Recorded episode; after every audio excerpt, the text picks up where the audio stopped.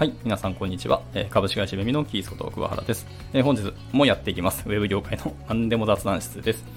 はい、え、第63回ですね。第63回は、えー、挨拶の大事さについて、え、お話ししていきたいなと思います。はい、えっとですね、まあ、今朝、ある著名人のちょっとお話を聞いておりましてですね、はい、そこでちょっと感動した話があったので、今日はそのお話だったんですけど、まあ、タイトル通り、挨拶についてですけども、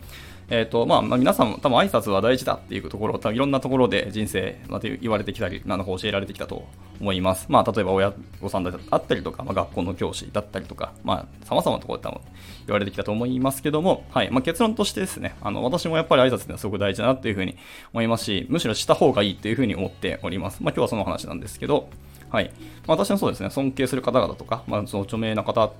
ていう方も、まあ、ほぼ全員気持ちのいい挨拶をされるなっていうふうに確かにあの印象をつけられましたね。はい。あもう100%必ず毎日さあのされているっていうかどうか、それはわからないですけども、少なくとも僕があのそういう方々のお話聞いたりとか、あの見るときはあ、いい挨拶されているんだなっていうふうに本当に感銘を受けておりますが、はい、でその冒頭のその著名人の方のお話の中にあったんですけど、はい、えっ、ー、とですね、なんか、コンビニとかスーパーっていうこう便利な店舗がたくさんある中、こう100年も続くこう老舗の店舗っていうのがなぜまだこう生き残っているのか、なぜこんなに100年も続くのかっていうところをなんか疑問に持たれたらしくてですね。はい。で、その疑問に持たれた方のそのなんか理由を自分のなりにあのなんか分析したり調査して考えてみたらしいんですけど、はいまあ、そこで何が共通するかっていうと、その老舗店舗の中で共通するものは品だったらしいですね。はい。あ、確かにって私もこれ聞いた瞬間思いましたね。はい。まあ、なんか100年も続く、もう老舗っていうとなんか大御所感あるというか、落ち着いたっていうかなんか、なんかどっしり構えたみたいな感じの印象が確かにあるんですけど、それって全部一言で言うと品なんですよね。はい。で、品っていうのはどこに現れるかっていうと、はい、今回のテーマですけど、やっぱ挨拶にはっきり現れているなっていうふうに思いました。まあ、僕もそういう、なんでしょうね。老舗の店舗さんにも、なんたまにですけどね、まあ、最近はちょっと、まあ、コロナで時期もあるんで、そもそも、まあ、出歩くのもあれですけど、まあ、その老舗店舗さんに足を運んだ時に、やっぱ他の店舗と、まあ、コンビニとか明らかに差があるのはそういう品のところだなって思いました。はい。ですよね。あの、ユーザーっていうのは、その安さとか便利さ、手軽さっていうのを求めるんであれば、明らかにコンビニに多分行くと思います。はい。なんですけど、そういう老舗店舗にはそういうものを求めていないですよね。はい。まあ、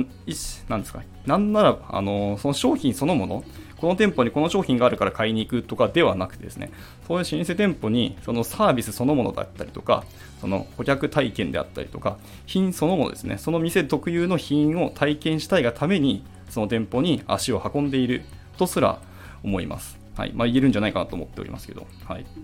ていうぐらい、それ結構大事なことであって、それは、まあ、一挙手一投足の、まあ、お話とか、まあ、顧客の接客態度、まあ、現れると思いますけど、その一番最初の挨拶に一番そのお店の品が現れるんではないかなというふうに思いました。はいまあ、さらにですね、えっ、ー、とあのお話を進めますと、その挨拶が雑な方と、その挨拶がいい方の違いっていうのも、まあ、お話をされていて、はい、そうなんですけど、まあ、話しかけたい人、まあ、もし自分だったら、どういう人に話しかけたいかなっていうと、もちろん挨拶がいい人の方にやっぱ話しかけますよね。例えば、チームメンバーに朝、挨拶した時に、おはようって挨拶した時に、あどうもみたいな態度を取るメンバーもいれば、あおはようございますみたいな元気よい挨拶を返してくれる方もいると思いますけど、まあ、私もやっぱりですね、どっちに話しかけたいかっていうと、まあ、後者の元気がいい方に話しかけたいなっていうふうに思います。っていうところですね。はい。もっと言うと、なんか元気がいいというか気持ちの良い挨拶ですね。はい。ができる人に話しかけたいなというふうにやっぱ思いますね。はい。でまあ、そういう人の周りってやっぱり人が集まりやすいし、まあ、そういう方ってあの結構話しかけられやすいなっていうふうに印象がもありまして、はい、結構そういう方をま参考にしてますけども、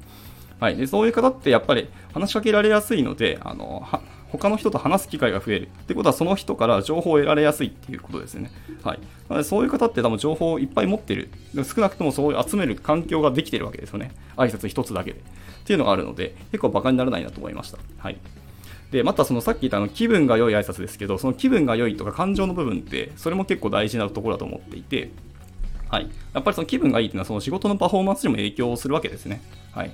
やっぱりあの仕事のパフォーマンスって体調悪かったりとか、そのメンタルがものすごくま病んでるというか、落ち込んでる時って、いいパフォーマンス出ないし、もしくはあのミスしがちですよね。はい。まあ、人ですから。っていうのがあるので、割とその、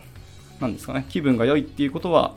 あの、馬鹿にできないと思ってるんですよね。はい。本当にいい仕事をするっていうためにはですけど。なので、その人の気分を良くする挨拶ができる人っていうのは、もう本当それだけで、あの、まあ、会社の業績にも、ほんの小さいですけど、まあ、結構、ちりつもで、えー、の影響していると思うので、そういう方ってやっぱり会社としては重宝しますよね。でそういう人を大事にしたいし、意外とそういうメンバーを育てていくことも結構重要かなっていうふうに思いました。はい。まあ、以上のことから、やっぱり挨拶はした方がいいし、まずどうちゃんとするならば気持ちの良い挨拶をすると。まあ、この人に対してはこういう挨拶した方がいいとか、まあ、態度を変えるのは、あの、その人次第ですけども、やり方はありますけども、はい。どうせするなら、あの、気持ちの良い挨拶をすることを心がけるといいのかなというふうに思いましたし、僕も今日ちょっとこの話を聞いて、あの、反省をした次第ですね。はい。というところでも今回の収録は以上となります。はい。また何か聞きたいことを話してほしいことございましたら、あのいつでもレターをお待ちしておりますので、えー、お気軽に投げていただければなと思います。ではまた、えっと、次回の収録でお会いしましょう。バイバイ。